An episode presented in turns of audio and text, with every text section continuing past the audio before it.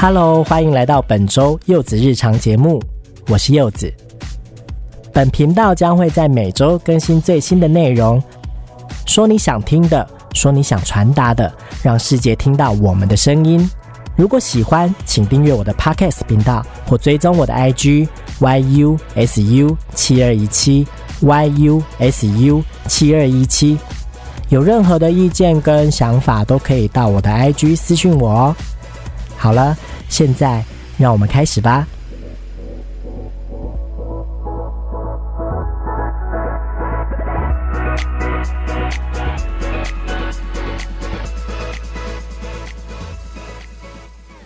Hello，欢迎来到本周的柚子日常节目，我是柚子。大家有没有印象，在电视上的广告看到喝咖啡、吃甜食，又让你胃食道逆流了吗？尤其现代饮食都偏向于精致饮食哦，所以胃食道逆流呢，长期困扰着许多人哦。根据国民健康署的资料显示哦，台湾有四分之一的人口患有胃食道逆流哦，那近二十多年来病患数成长了五倍之多哦。那很多人会觉得哦，是因为胃酸过多才会逆流到食道中。但是美国医学博士强纳森就提醒说，大多数的人胃酸并没有过多的问题，通常是因为喷门闭关不紧，所以使得胃里面的胃酸跟气体容易跑到食道里面。那有近七成的胃食道逆流患者呢，一周里面呢会出现两次以上的典型症状，像是胸口闷痛，都先来讲的灰休息嘛，灼热感，那时间有时候可以持续到数个小时以上哦。除了这些症状以外呢，像是胀气、打嗝、恶心、嘴巴持续的散发苦味跟酸味哦，还有吞咽困难啊，早上声音沙哑、喉咙疼痛、感觉有异物、咳嗽。容易喘，胃部的酸性物质回流到口腔等等，都是造成胃食道逆流的原因哦。那除了以上讲的这些症状是造成胃食道逆流的主因以外，有没有一些疾病或者是生活习惯也容易造成胃食道逆流呢？下面我们就来听听看吧。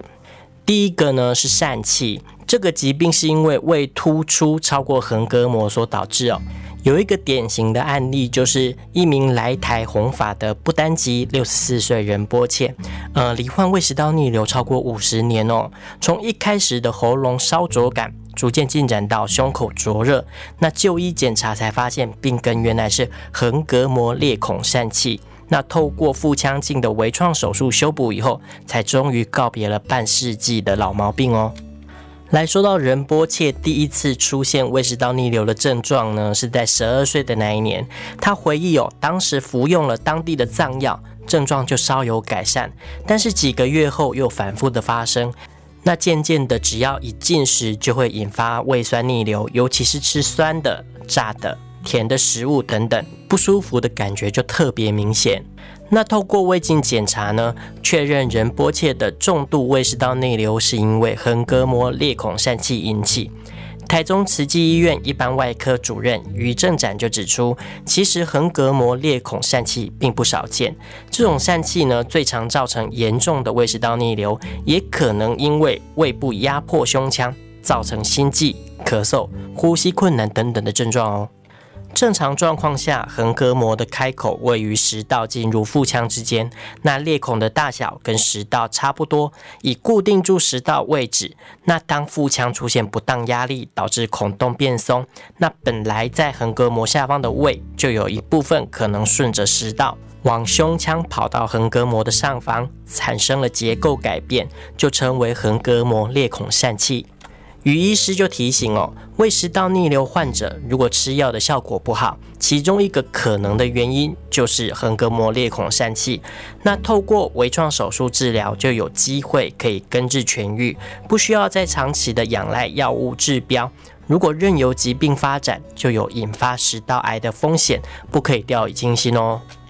那因为仁波切常年都在台湾跟不丹之间往返嘛，所以他曾经就在台湾就医。那希望透过药物控制症状，但是药物往往只能暂时的压制症状，过没多久就会复发。所以因为疫情影响，仁波切这一次在台湾停留的时间比较长，仔细的了解病因跟医师讨论以后，就决定进行微创手术。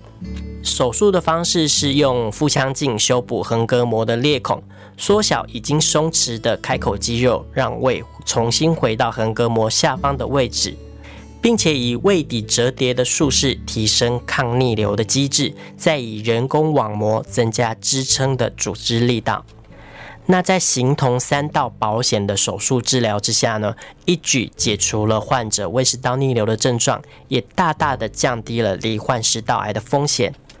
手术后的隔天，任波切的胃食道逆流、还有慢性咳嗽、胸口灼热等等的症状全部都消失了，而他也很开心的说，几十年的问题终于全部都好了。那除了横膈膜裂孔疝气是造成胃食道逆流的原因之外呢，呃，像是抽烟这种不好的日常生活习惯，也是容易造成胃食道逆流的主因之一哦。尼古丁呢会增加胃酸的分泌，并且影响下食道括约肌的运作，所以吸烟者或者是长期暴露于二手烟的环境者呢，罹患胃食道逆流的几率比一般人还要高的很多。那再来，身体发炎的时候也容易造成胃食道逆流的症状哦，因为身体在发炎的时候呢，会造成组织的损伤嘛，所以食道的功能就会有异常的状况出现。还要注意不能太胖哦，因为肥胖者大部分都有负压偏高的现象，就提升了胃食道逆流发生的几率喽。那再来，身体可能缺镁，镁的浓度低呢，也会影响到我们括约肌的功能，使括约肌松弛而无法阻挡胃酸哦。再来就是服药哦，像是吃一些肌肉松弛剂，布洛芬啊、阿司匹林、抗气喘的药，还有治疗过敏的抗组织胺药。抗忧郁的药，还有部分的血压药等等，都有可能造成胃食道逆流的状况哦。那再来就是，如果你长期都处于紧张跟焦虑的高压状态，也可能影响到胃部的正常生理运作哦。那再来就是怀孕喽，因为孕妇也会有负压偏高的现象哦，所以怀孕也可能是导致胃食道逆流的因素。此外呢，怀孕期间因为人体会产生黄体素，也可能提升胃食道逆流的风险哦。那其他像是生活习惯不佳，喜欢喝酒、喝咖啡、吃甜食、吃油炸或者辛辣的食物，都容易造成胃部的负担。那如果用餐后没多久就躺下来，也可能使胃部的内容物更容易回流到食道，造成胃食道逆流的状况哦。那如何具体的改善胃食道逆流发生的不适呢？第一个就是控制我们的饮食哦，避免暴饮暴食以外呢，出现明显症状的期间，就需要避免咖啡因、巧克力、高糖分跟高油脂，还有辛辣的食物哦。再来就是要戒烟跟戒酒喽，因为烟跟酒呢都会严重的减弱下食道括约肌的张力，而且抽烟会减少唾液的分泌，就会加重病情的恶化哦。还要记得不要吃太胖哦，因为肥胖呢会增加胃部的压力，并且容易罹患上其他的慢性疾病。那吃饭的时候记得要慢慢来，把每一口的食物慢慢的咀嚼完再吞进去。吃完饭也不要立刻躺下哦，可以出去外面走一走、散散步，让胃部的食物消化一下。睡前的两到三个小时，尽量避免进食，以防止症状的复发哦。那睡觉的时候可以把枕头垫高，呃，可以调整床头的高度，或者是床架，或者是再多加一颗枕头垫高头部跟肩部，就有机会减少胃食道逆流的症状喽。胃食道逆流的初期呢，我们可以靠调整生活习惯跟服用非处方药来缓解它哦。那如果这些事情你都做了，还是没有办法改善胃食道逆流的状况，这个时候就要去看医生喽。因为这个时候，如果你还不积极的治疗，胃酸长期的侵蚀就可能造成食道黏膜组织变性，称为贝瑞氏食道，就会提高罹患食道癌的风险哦，真的要注意小心喽。那下面就是我最喜欢的环节，我们来说说固胃的好食物吧。许云清营养师就推荐了六种食材，兼顾美味还有固胃的效果。第一个就是高丽菜。富含膳食纤维、矿物质、维他命 C 的高丽菜，营养价值非常的高。最重要的是哦，高丽菜当中的维生素 K1 还有维生素 U，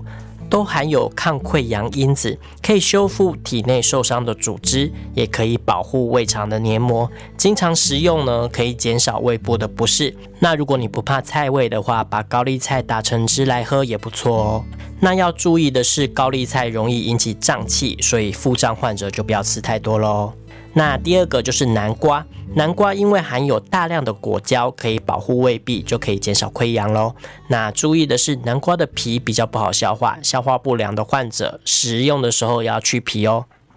那第三个就是木瓜，木瓜呢含有木瓜酵素，有助于分解并且加速蛋白质的吸收，可以缓解消化不良还有胃炎。那木瓜也是健脾胃、治胃痛的好食物哦。那注意的是，木瓜比较偏寒，不建议空腹吃哦。那第四个就是山药，山药呢健脾胃。益肾气，可以促进消化吸收。那粘稠的质地也有保护胃壁的功效哦，可以促进食欲以外呢，胃部长期的不适导致的食欲不振的患者都可以多吃它哦。那第五个就是姜，姜呢可以促进我们的血液循环，也可以缓解天气寒冷造成的胃痛。那生姜在中药中也常用来治疗恶心跟呕吐哦，对胃病患者非常的好哦。那注意的是，胃溃疡跟胃食道逆流的患者就不要多吃姜哦。那最后一个就是秋葵哦，秋葵呢含有多种的营养成分，在它的果实里面哦，有果胶跟糖类组成的黏液，可以保护胃壁，也可以促进肠胃的蠕动，防止便秘，是健胃跟润肠的好食材哦。营养师也提供了一道固胃的食谱——桂圆银耳花生汤。需要的材料有桂圆肉二十克、白木耳二十克、花生三十克、黑糖三十克。呃，做法是白木耳热水泡开以后，把杂地切除，并且切小块。那花生先加五倍水煮一个半小时，等到花生熟以后呢，就可以加入白木耳的切块。在煮开以后，用小火煮二十分钟，煮到烂的时候，就可以加入桂圆还有红糖。等到桂圆的肉胀开，就完成了桂圆银耳花生汤喽。这道食谱呢，是以不刺激的食材，用温和的调理方式去呵护你的胃。各位吃货们，还不煮起来？最后总结一下，胃食道逆流呢，跟我们的日常生活习惯还有饮食有大大的关系哦。所以以上提到的那些生活习惯不好的，我们就把它戒掉。那吃东西的时候多多注意，有一些好的生活习惯，我们就要保持下去，这样就可以早点跟胃食道逆流说拜拜喽。好啦，本周就这样啦。如果喜欢这一期的内容，请给我一个赞。有任何的意见、想法，或者是你有任何想要听的主题，都欢迎到我的 IG 去私信我哦。那我们下个礼拜见，拜。